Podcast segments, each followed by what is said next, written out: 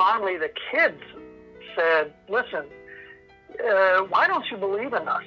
Let's go play the best in the country. What are we doing?" You know, and that's mm-hmm. actually what changed everything. And those kids were mostly 2007 grads. And if we want to go through who they were, they were all kids who set records and left their mark on their universities. Every one of them, mm-hmm. or almost every one of them. So that was a really, and uh, you know, that again, it's about the players. That was a group that was special. If you want more power, better vision, and a bulletproof mindset, then I would like to welcome you to CG Plus, Complete Games Online Player Development Center. Now, baseball and softball players of all ages and skill levels can access a multimedia experience providing education and instruction on your personal mobile platform. Rob Cruz has put together an online video portal, a remote hitting program, as well as a series of online hitting courses boasting a curriculum that features pitch recognition strategies, power, video analysis, mental skills, and then some. For more info, log on to www.cg.plus. That's www.cg.plus to find out how you can complete your game today. Welcome to the Transcending Sport podcast with Rob Cruz, an audio experience bringing you interviews, conversations, and more from some of the most intriguing personalities in the sports world. And now, your host, Rob Cruz. What's up, everybody? This is Transcending Sport. I'm your host, Rob Cruz. My guest is Kevin Shelton. He is the leader of the Glory, of the Texas Glory out of McKinney, Texas. Kevin, welcome to the show. Hi, hi, Rob. Uh, appreciate you having me on. It's a pleasure to be here. Glad you're here. So let's chat. I, I mean, I've been, you know, it's funny because I ran into you a couple of years ago down, and I was able to come and see the the new facility in McKinney. It was beautiful, and then I got a chance to watch you play this past summer at the Triple Crown Nationals. Got a chance to watch the team play, and um, in the back of my mind, I was like, you know what, I I, I, I got to catch up. I got to catch up with him because there's so many things that I know you that are in your mind. You're one of the great minds of the game, and I, I said I got to get you on the podcast, maybe chit chat, just to share with my listeners who don't get a chance to hear from people like yourself all the time. Um, I, th- I thought it would be a really good treat. So this is really, um, I really appreciate you being on. Well, it's uh, certainly an honor for me. I appreciate even being thought of, and you know, we have lots of great help in the organization, and you know, experience is the best teacher, which means I've failed a lot and I've got lots of uh, experience. Absolutely. So um, I wanted you to, if you could, just kind of walk us, take us down memory lane, how you got started, how you got involved in softball. Um, and if you want to go further back than that, like you know your background in, in playing sports, coaching sports, other than softball, if there are any, um, we'd like we'd like to get a little snapshot of, of your past.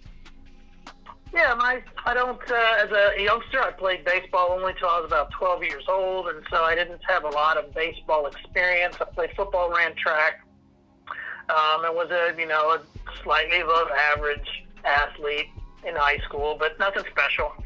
Um, and uh, ended up, you know, in the Navy and married with uh, young daughters, and like most of us who get into fast pitch, I got into it because of my daughters. So mm-hmm. uh, the good news, got lucky early on Navy bases because I was in a submariner for eight years. On Navy bases, all they had was baseball. So my daughters were forced to play baseball and to play with the boys, mm-hmm. and that really was lucky for us because we learned to throw properly early because we had a baseball in our hands, not a big softball that's too big for these little girls' hands typically. Yeah. And so, and I learned, I actually, I really did teach them how to catch by bouncing tennis balls off their heads until they caught them. Uh, you know, I'm sure that I'm sure I would go to jail these days for such a thing, but I didn't. I didn't know better, and boy, it didn't take long for them to learn how to catch, right? Because no one likes the ball bouncing off your forehead. Mm-hmm. So, um, and I exaggerate a little, but I made it pretty tough on them early, and they learned to catch quickly, so they learned to throw. So that's how I got involved with them at, with ball and stick sports. And then finally, when I was out of the Navy and um, moved to McKinney in '97, where they were playing rec ball, and it was pretty poor level of ball. It was actually the first time I ever saw a fast pitch softball game was in uh, spring of 1997. I didn't know the sport existed before that.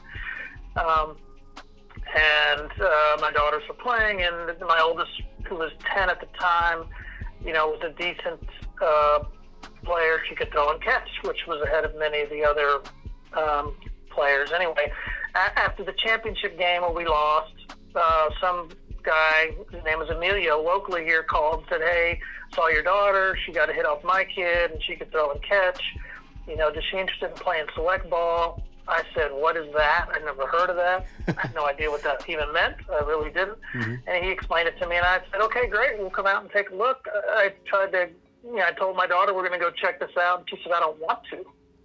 And I said, Well, I don't care. you know, if we don't like it, we can walk away, but we're going. Mm-hmm. Well, well, within seconds, she fell in love because everyone there could throw and catch.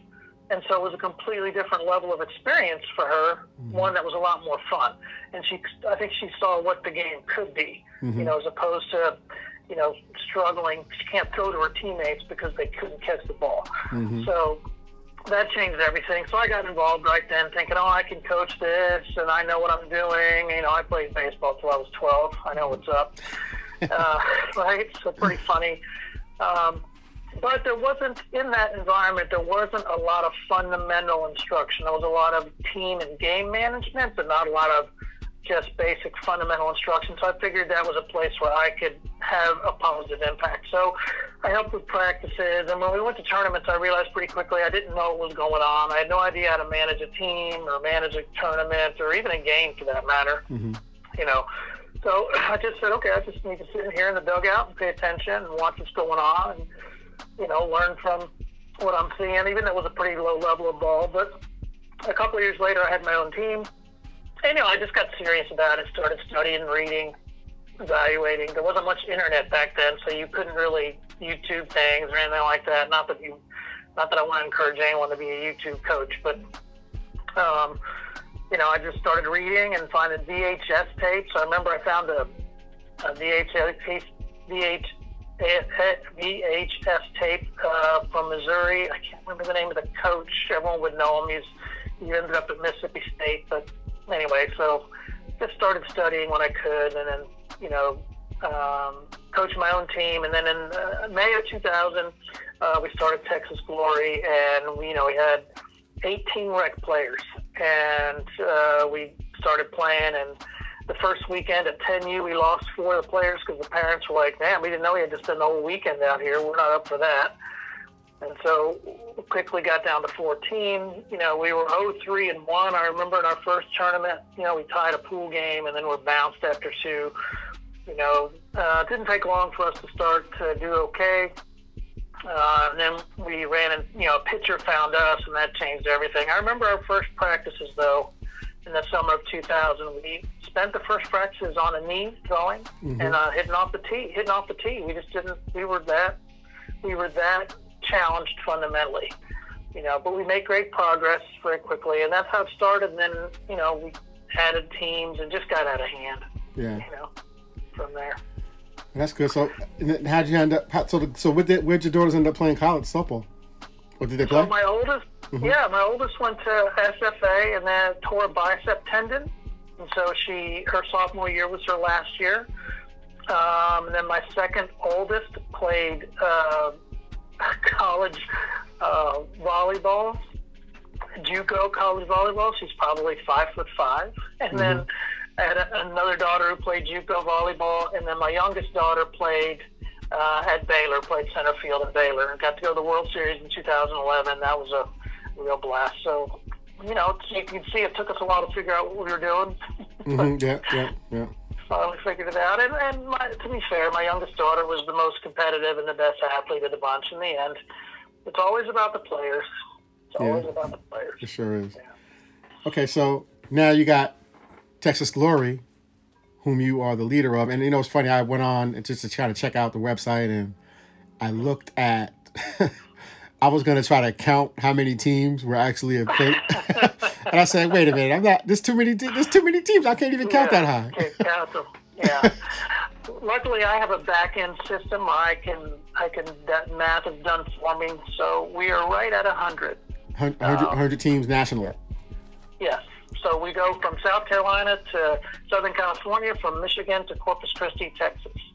So we're, you know, we're in I think 15 states. I haven't done a count, but Colorado, California, South Carolina, Georgia, Tennessee, Michigan. Um, I don't want to repeat any. Oklahoma, Texas, Arkansas, Louisiana, uh, Illinois. I think I may have gotten all of them. I think. But anyway, so around 15 states.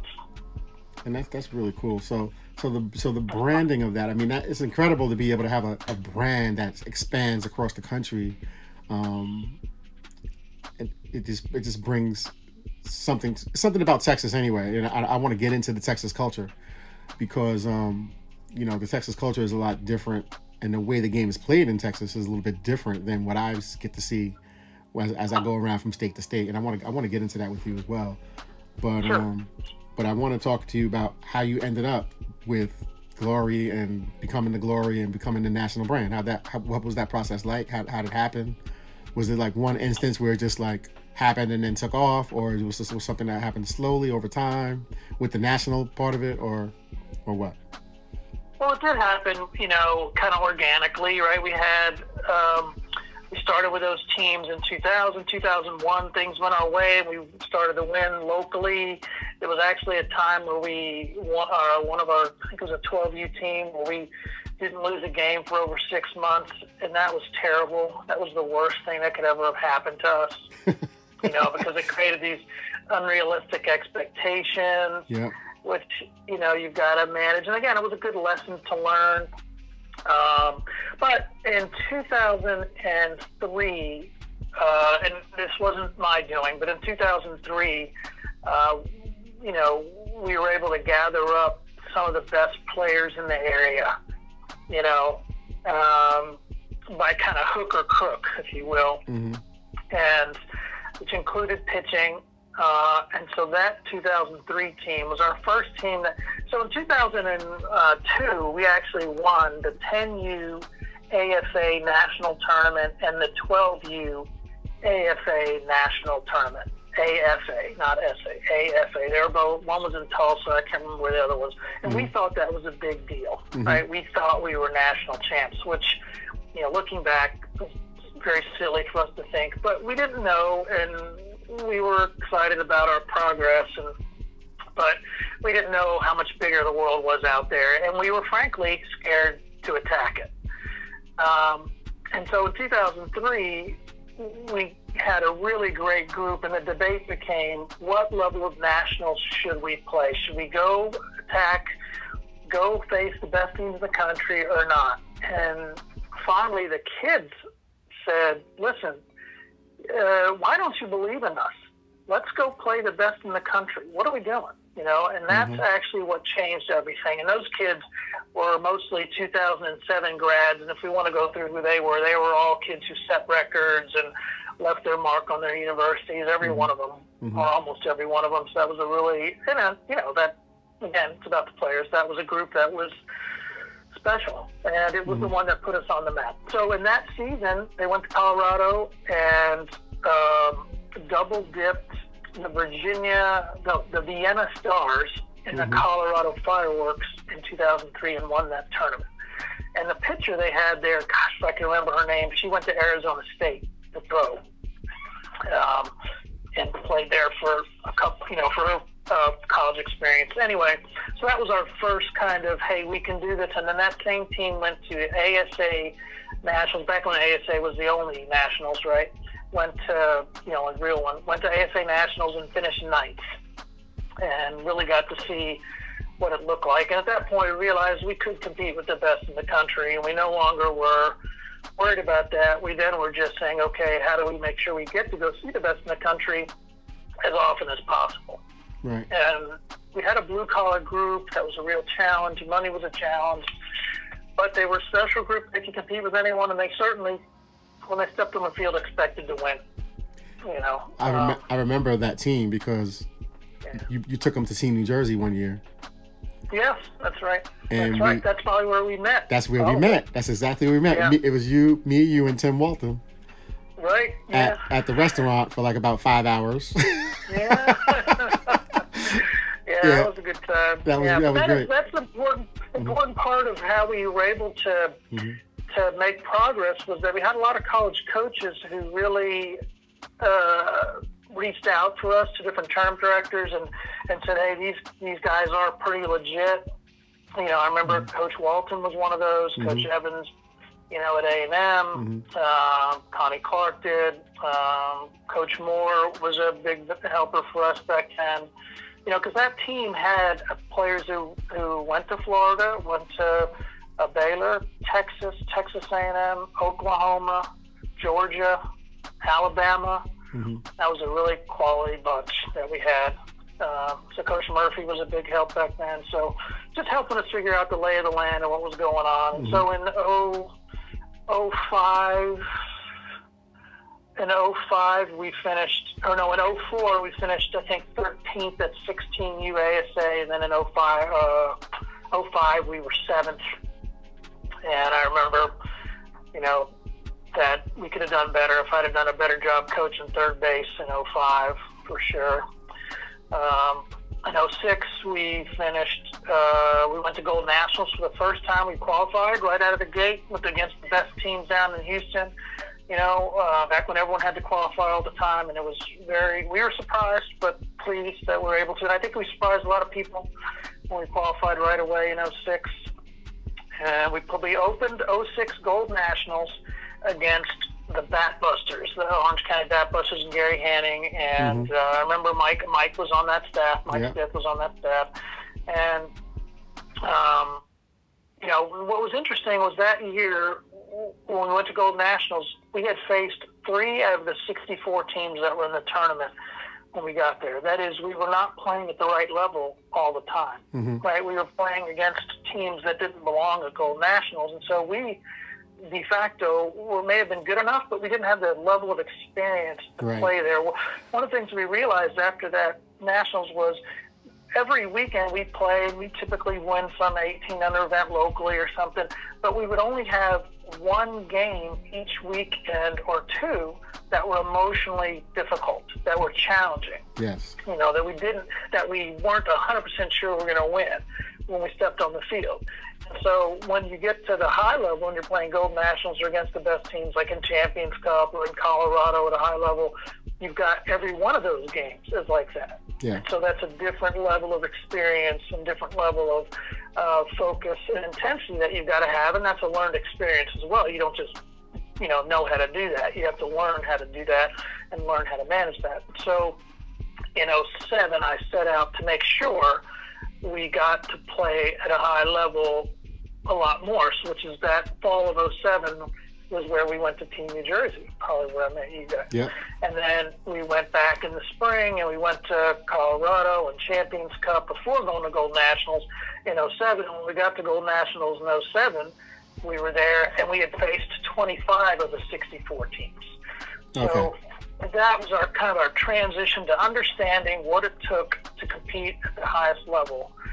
And, um, you know, that's that, that was kind of, you know, how we realized we could play there, did belong there, and what, what it would take to stay there. That was the real challenge. Yeah. So, So- that was a long-winded way to answer that question, I Yeah. think. So so now you you got this this this brand that you know in Texas, and by the way, Texas has had so many great teams and great organizations.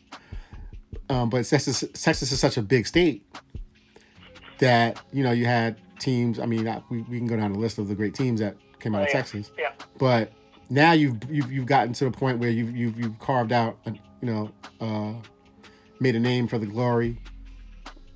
Uh, they're on the map, so to speak, and more people want to become involved.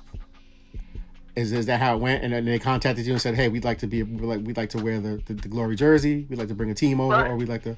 Is that how it happened? No, that is that is how it happened. So in 07, a little more backstory, if that mm-hmm. will allow me. In, in 07, we kind of reorganized ourselves because our 07 class graduated, and I realized, and my youngest daughter was an 09 graduate, and so we had to kind of rebuild. The good news is we had a couple of pitchers, you know, Whitney Canion, Tommy Garrison, who mm-hmm. who could attract other quality players, but it's not something we had ever considered before. And at that time, we probably still only had, you know, 10, 12 teams locally here in DFW. So in oh, at the end of 07, we reorganized and created, and Ed Naudin moved to Dallas. He had just won the 1400 ASA national tournament, and that was his second championship. He'd won 10U years before.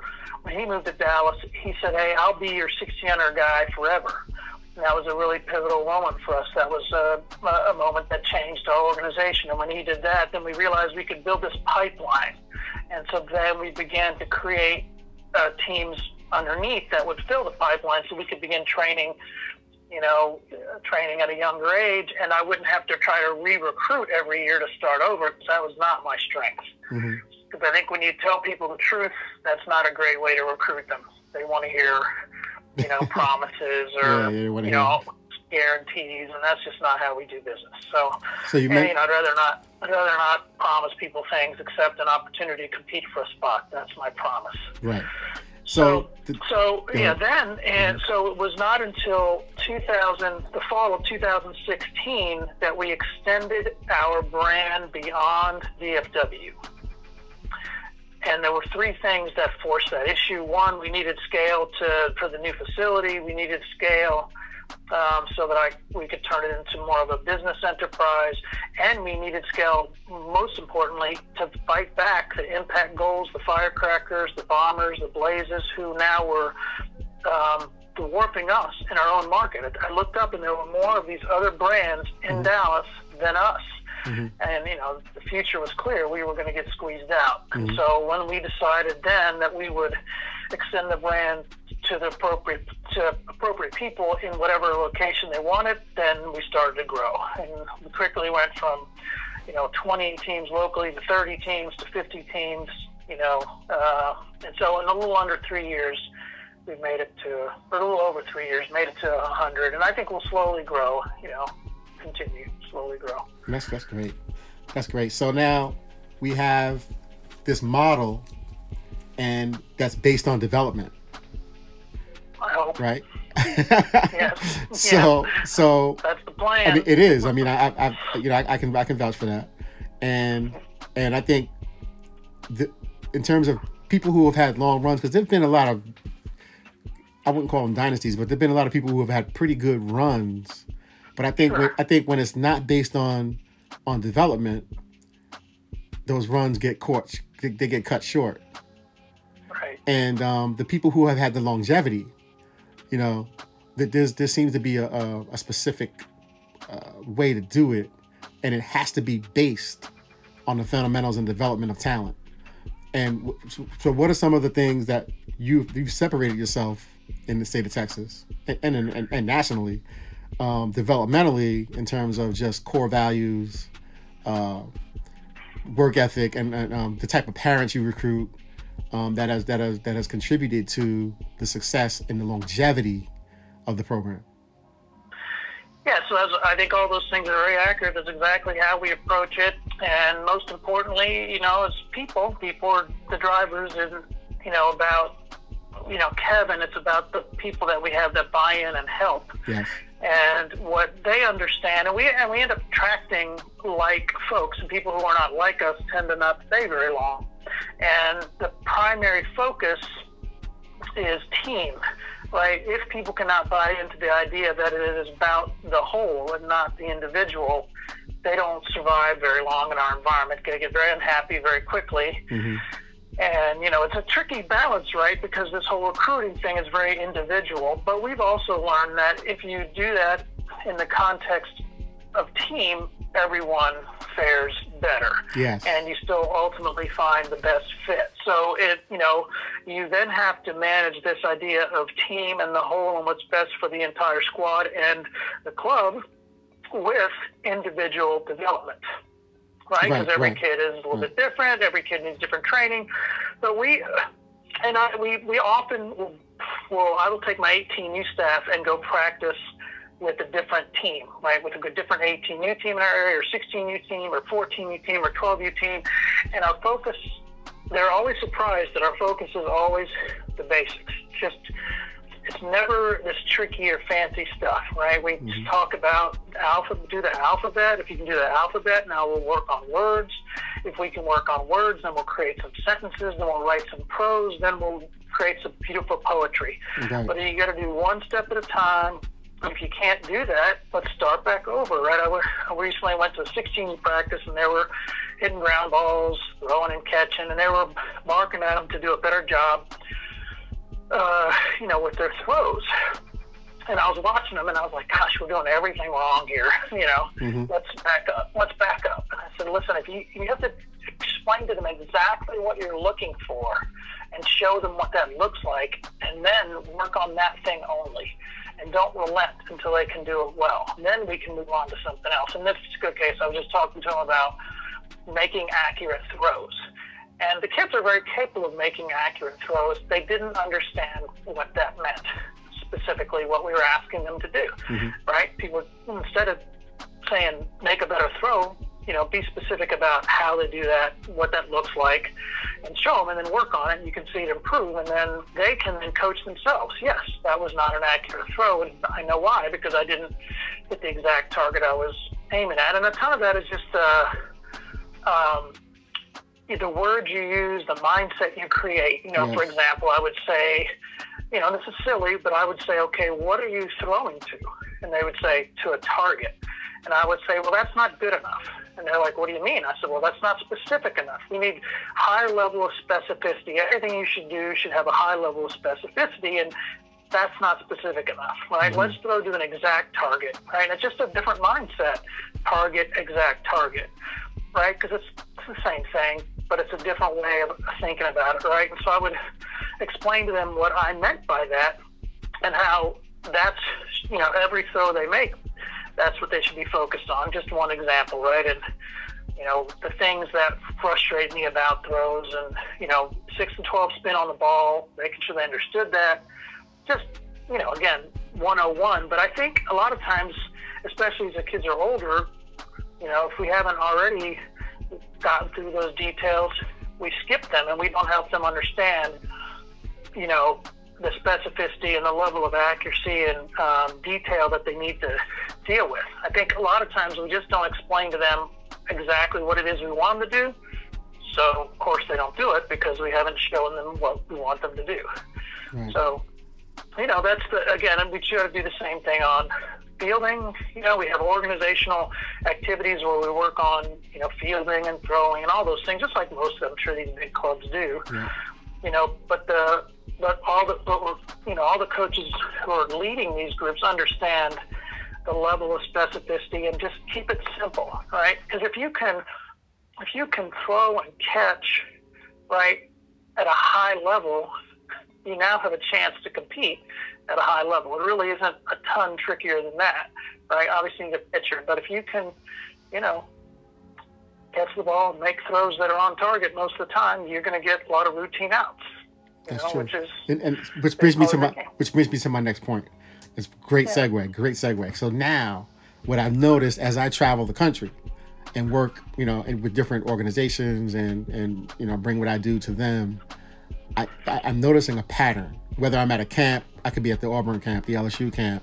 Um, more most recently, we had the Fast of the First camp, and when I get the Texas kids, there's something different about the Texas kids, and I want to talk to you about that. I want to I want to find out if you see the same thing. So, first of all, I think if, if there's a hundred players in a camp in Texas, I'm gonna have about 30 left-handed batters, and I'm gonna have about no really, and I'm gonna have about 30 of 28 of the 30 of them are gonna be either they slap also, um, you know, or whatever they do, right? But but mo- but there's so many lefty hitters and there's so many hitters that understand the importance of the short game in Texas than any other state, I believe. That's one. Two, because of that, the infielders in Texas are so much faster in terms of their speed of play than all the other players, all the other places I go, because they have to defend a lot of left-handed batters. And why? It, it- did you do? You, I mean, I don't know if you if you noticed that, but Well, well, I do notice that. So I don't want to claim Texas is and, and that's you know, fine. better. I'm, I'm not saying better. I'm not. I'm. I'm saying, but it's just it's just so many more lefties, and this is just from my own personal travels, what I see with my eyes. Sure, sure. There's so many more lefties. There's so many more slappers, and I think because of that, the infielders are so much faster because they have to be with some with so many Yeah. lefties that you have to Yeah. that you have to go up against. And I think I- and I think that that plays a, a part in how the game is played in the state. I would say there's no question that we like to play. I like balance, right? We want balance of speed and power. Yep. But for clarity, I have six grandkids and seven grandkids, and I think all of, all of my kids have bought in to the fact that we should only bat from the left. Like if I had my druthers, I would never have another. I would never have another right-handed hitter on my team ever. Right, which is obviously silly. I'm exaggerating, but right, but it doesn't. It, never makes sense to start someone on the right ever. It just for softball, it doesn't make sense. There's no reason to ever start hitting on the right side of the plate. If you're starting a kid from scratch, just start them on the left. They don't know the difference; they'll be fine. Right. And now that now it automatically gives you, if they turn out to be a triple threat person, great, right? If not, they'll still be powerful from the left, which is still a better situation than being on the right. Um, so, I actually, and we do, you know, we do have the advantage of, uh, you know, a lot of fast kids. We play out, you know, we're outside more than if you're not in the South, and it does create uh, you know, a defense that understands. You've got to be able to handle and manage the short game, which hopefully gets us our infielders to understand, you know, the importance of getting the get rid of the ball quickly, staying in position to get rid of the ball quickly and accurately, you know, which then lends itself to you know you look a lot more like high level ball players because you have to play at a high level or you're never going to be able to compete you know, if you're if you're and you can't play a ton. deep. It's an interesting thing too. Our younger kids can play a lot deeper than our older kids. And when I get the when I get the infielders, uh, you know, I just have to bring them in a little bit closer because the speed of the game continues to pick up. Mhm. You know, and if you you know if you're deep against our lefties or even our righties in a lot of cases, you know that you just can't you know you just can't throw them out if they're you know, if they roll the ball to shortstop and you're really deep, you just can't throw them out. So it's a that's a constant challenge when I get them is to move them up just a little bit, you know, because they they want to play deep because at a younger age they can do that. It gives them more range, and you know that's down on those singles. But, So, Yeah. wh- what has changed uh, in the in the short game on the offensive side and the short game on the defensive side that you've noticed the biggest change you've seen, or or or how has it evolved uh, over the years? What are some of the biggest changes that you've seen? Yeah, definitely it's evolved. We didn't really understand the short game, uh, you know, until probably, you know, say uh, for me specifically, for Texas Glory and Kevin, probably till 06, 07, and we started to really understand that and started to employ it. Um, and then I realized, I mean, we've had years where, you know, we've had, I mean, I have three slappers in the 2017 class. Aralee Bogar, who leads off at uh, Iowa. Uh, Taryn Antoine, who's on the LSU, typically maybe bats eight or nine hole. And then Brittany Jackson, who leads off at Kansas. At one point, we had all three of those kids on the same team. and so, so depending on depending on the situation, we would. I remember one time we played uh, Iowa Premier, and I looked up, and they looked a little. They were more like you would expect, right? Big, strong kids who could wing it. But I thought mm, maybe they're not as athletic on the corners, you know. At that, and this was years ago, but at that time. And so I just instead of a traditional lineup, I just put those kids one, two, three at the top of the order, and said, okay, let's just. This was deep in PGF losers bracket. I said, let's just see what happens here. And we scored three in the first inning because those kids were just, I mean, they just were unstoppable if you weren't ready to deal with their speed. It creates havoc and just makes things difficult.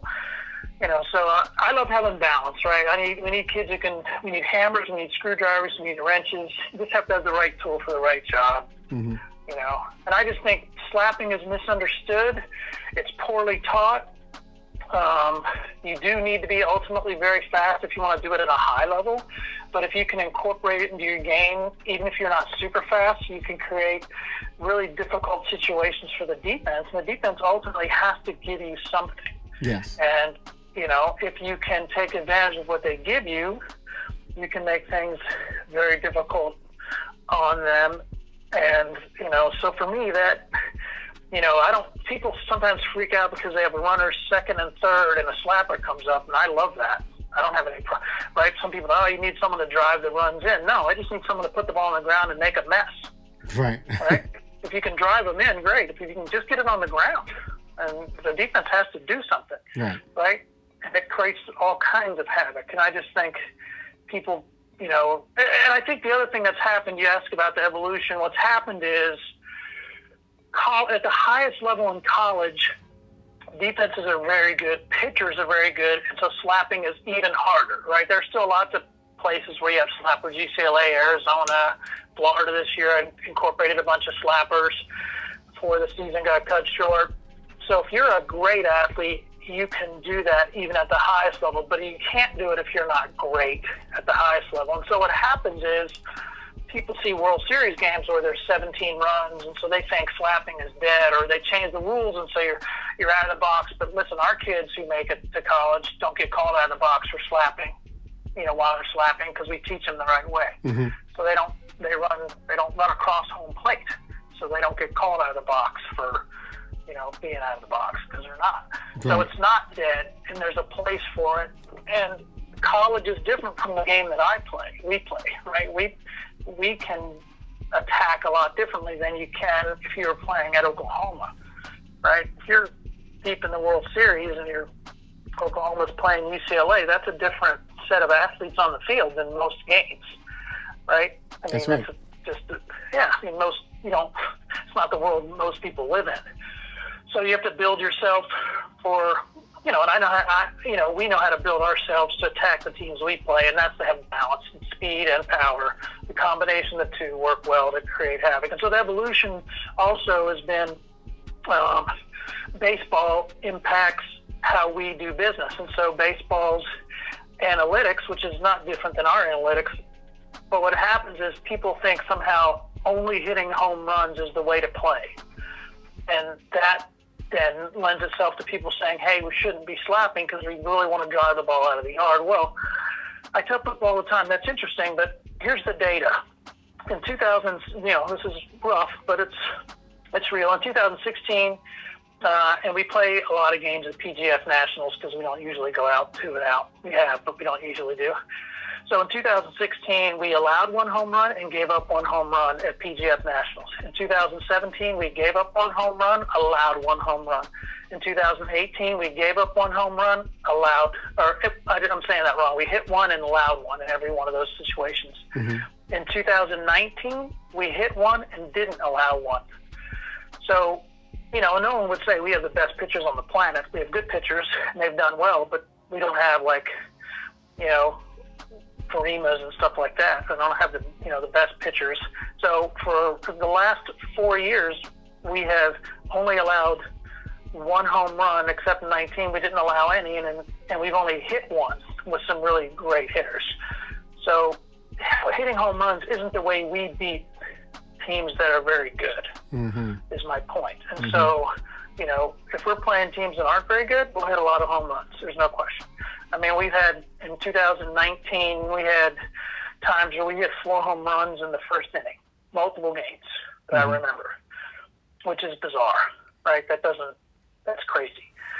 but but it, it isn't about. But we don't win big games against the best teams necessarily by hitting home runs. If that is not our focus, is only driving the ball out of the yard. Because if that was it, we would not win a lot of games. That's right. But the idea the evolution of the short game and the speed of the game has been impacted by baseball in that somehow the the parents think or other coaches think launching the ball for home runs is your best approach. And the best teams that we see in club ball, some most have not bought into that idea. And even when I'm watching college ball, I I see I see kids just trying to hit line drives and mm-hmm. sometimes they carry out. Mm-hmm. Right? If you hit a back, get a bad pitch, that's what we'll get. So we're not trying to hit the ball on the ground necessarily. If you're, you know, if you're not a slapper, we're trying to, you know, hit the ball hard. Right, and right. Wherever right. that, wherever that works out, it works out. You know, slappers, on the other hand, we are trying to hit the ball on the ground. Yes. Totally different. So anyway, that's kind of the evolution. It's a it's a constant push pull, you know. And at club ball, you don't always get to choose your athletes. Uh, you always get to choose if you know if you don't have slappers around to choose, you don't get to use them. You know, but if you have that capability, then you know we want that mix of power and speed. I don't know if that answered the question. That is- or I just that- went that's- off that's on a good. tangent. Yeah, we're good. Um, t- typical practice. Typical practice for you and your squad. Um, does your squad come from like are they local or do you have kids that fly in for your team or have to have to drive great distances and if so, how does that work work in terms of like your first and third plays, your bunt defenses and things like that, where you need a full team in practice? How much time do you spend in practice? How much of it is offense? How much of it is defense? And then so forth and so on. So really good question. And so we never, we don't recruit outside of DFW because we have seven, seven and a half million people here. So we don't mm-hmm. need to go outside of our market to find players. That said, keep in mind my squad is kind of 40 players. We split it to 20 and 20 when the summer starts, but it's really 40 players. So the numbers are a little bit expanded. But anyway, so we don't search for players outside of our market. But I have two from Louisiana, two from Arkansas, three from Oklahoma, two from Kansas on my squad right now. So they come to us. And if they're good and they're capable, we don't turn them away you know, and our 16, our best 16 on our team has the same thing. I mean, I have, and I think I have one New Mexico player on my squad. The 16 our team's best pitchers come from New Mexico. He's got players from Oklahoma, Kansas, uh, Arkansas as well. So that's not uncommon. We don't search them out, but if they come to us and they're good enough to help our squad be better, we, we're certainly happy to have them. Now, at um, those kids come to practice, so we plan practice such that they can make it, and that typically happens on the weekends when it's you know when they're not playing high school ball. Um, and so they come to practice. So um, they're integrated in the team, and it's difficult to run a team where kids didn't have to come to practice. But most of the kids are dedicated, and they'll make those long drives, and you know they're committed. And so I would say we spend at 16U, they probably split their practices 50-50 um, offense defense. At 18U, we split our practices 90-10 offense defense. 90, I mean, uh, so the other way around, defense, offense. So we rarely practice a lot of offense at practice. So we will we spend all because we have so few practices because we're so far apart because high school ball keeps us from practicing. We will practice mostly defense, and you know we will talk about offense and work on it between games. And mm-hmm. if we get time in the cage, you know, sometimes in the spring, kids will come to the cage during high school ball. So we can't, we're not practicing. We can't hurt them. You know, we'll talk about our approach, our philosophy, and just enhance what they do well, right?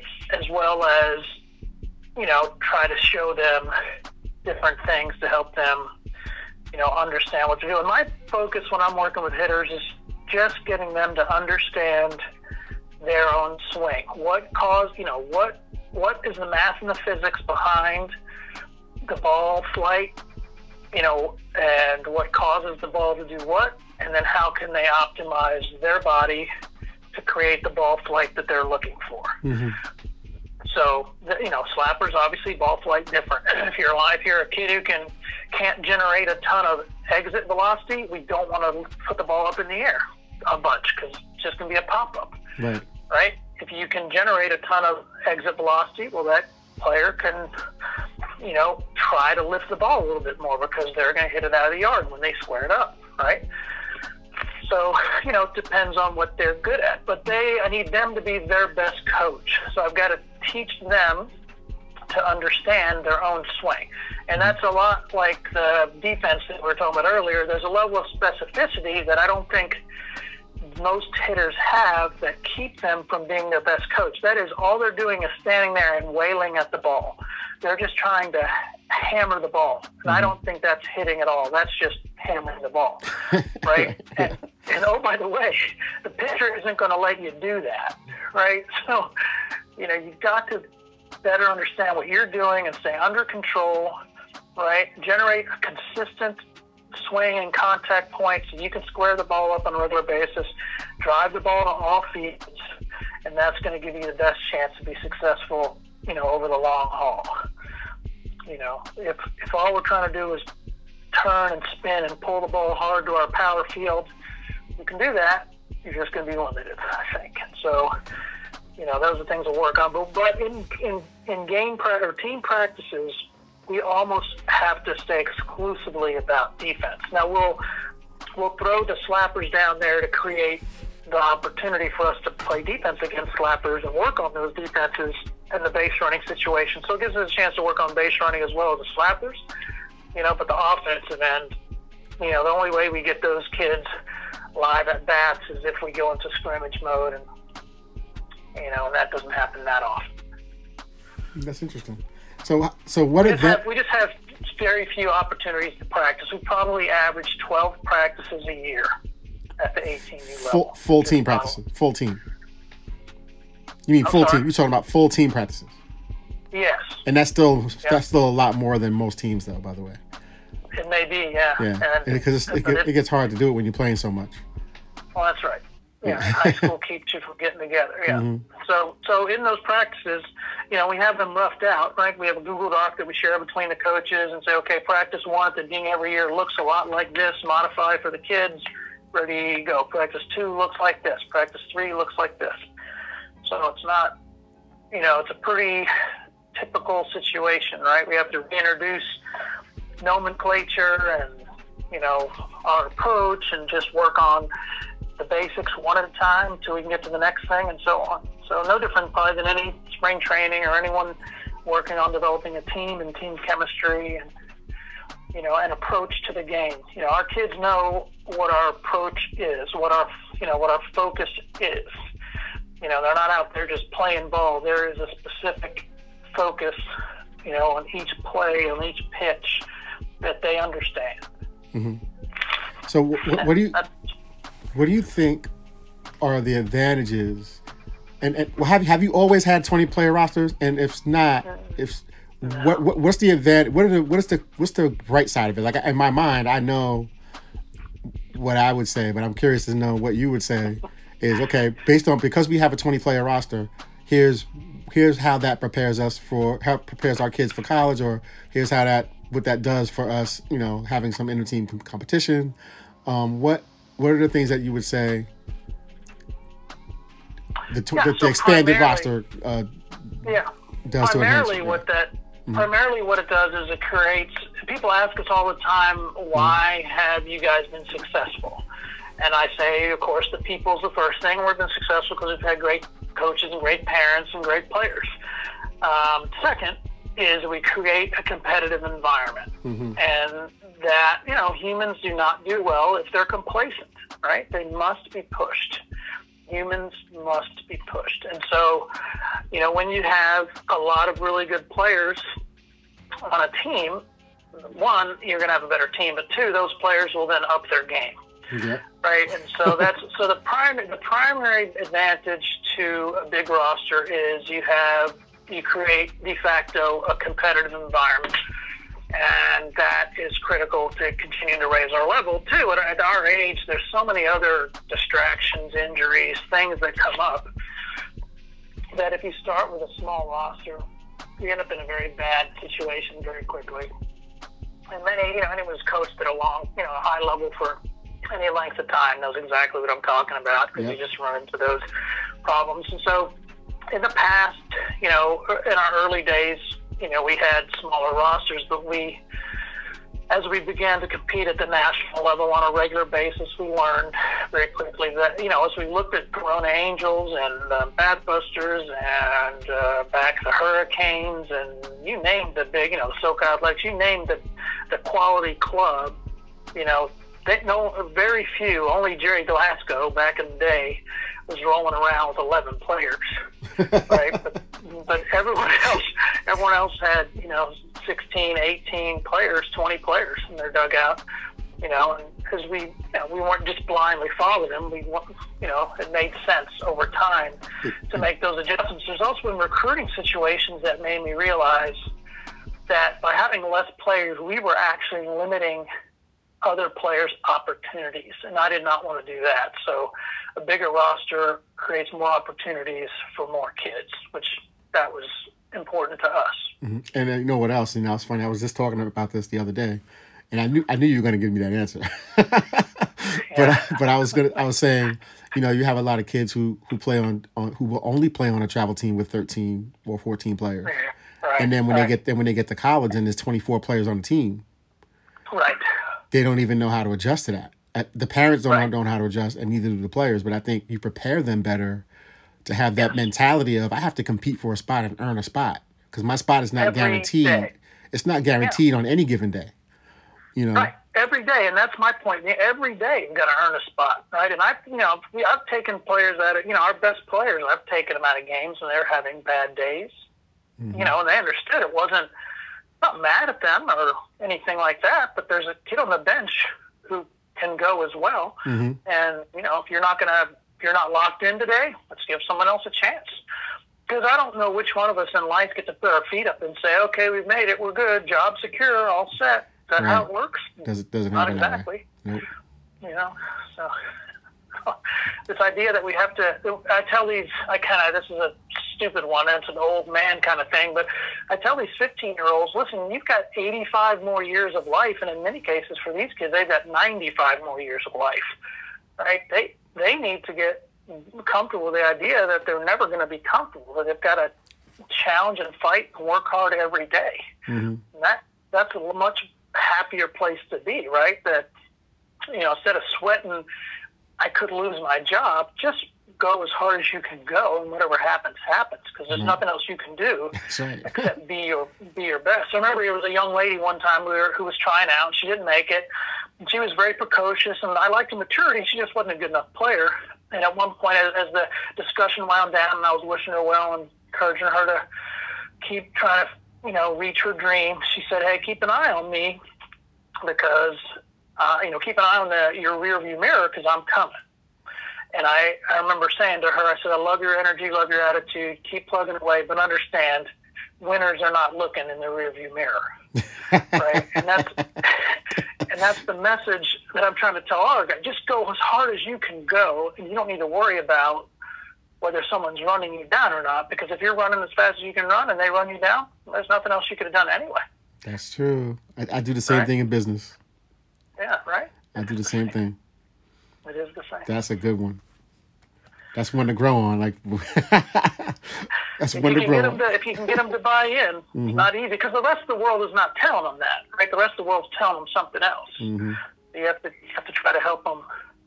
You know, you, and again, it's it's easy to fall to the lowest common denominator instead of realizing I don't. I've got to go be me and be the best I can be, regardless of what everyone else is doing. Easy to say, hard to do. You know. That's true. So we're getting I don't know close to I the- answered that Yeah, that, that was great. That was phenomenal, man. And I'm um, so it's, it's always good to just kind of sit back and just listen to somebody just kind of just give you because people want to know how to be successful, you know. And and and, and, and when you're talking to people um, and you're learning from them, and you can take little bits and pieces and little nuggets. Like I go back and listen to some old podcasts, and I'll hear something totally different when I hear it a second or third time. That I'm that I'm like, how did I miss that the first time I heard it? But sometimes when we're in a, sp- a specific place in our lives, um, we hear things differently, you know, because we're different. So right. the, That's true. the fact that the fact that you were able to share, you know, a little bit of, about, you know, your process and you know how how you do things um, can definitely, I'm sure, will inspire in- inspire some other coaches and some other players to kind of they can kind of glean from what you're doing. So I really appreciate you coming on today to the podcast and sharing a little bit with us. Um, and my, I have an audience that's going to be so happy about this podcast. They're going to be so grateful that I was able to get you on, and um, hopefully it won't be the last time I get you on. Um, and uh, hopefully I'll, I'll run into you again, um, maybe over the summer or something. If, things shape if things shape up, you know, hopefully we'll, we'll see each other. Yeah. Um, Well, certainly, certainly my pleasure to be on, and I'm at your disposal. Uh, You know, I love talking softball. You know, the game is great. I hope we continue to grow the game. I appreciate your efforts to grow the game and talk about the game. I think the more of us that do that, the, bigger the game gets and the more fun it is. Yeah, absolutely. Absolutely. So, uh, anything you want to say in closing? Uh, you maybe want if anybody wanted to just drop you like a little note or go check out the website or something. Where could, where could they Sure. find where could Yep. they find you on social or whatever? And then also, if you want to leave us with something, that'd be great. Uh, yeah. Uh, again, you can. My email is kevin at texasglory.com because I'm not that smart, so I keep it simple. our website, our website is texasglory.com as well, and our social media can all be found there. I think some of our social media is Texas Glory Fast Pitch, some of it's Texas Glory, but you can find it on our website. That's probably the easiest way to find it. Um, you know, and uh, the things I always leave my leave uh, tell my kids when we leave for an extended period of time are always the three same things, and that is, you know, every day get up and try to figure out how you can try to leave the world a little better than you found it. Uh, you know, fail full speed and just give need to give your maximum effort and make the routine routine. If we take care of those things, then we'll be in a, a good place and we'll likely have success.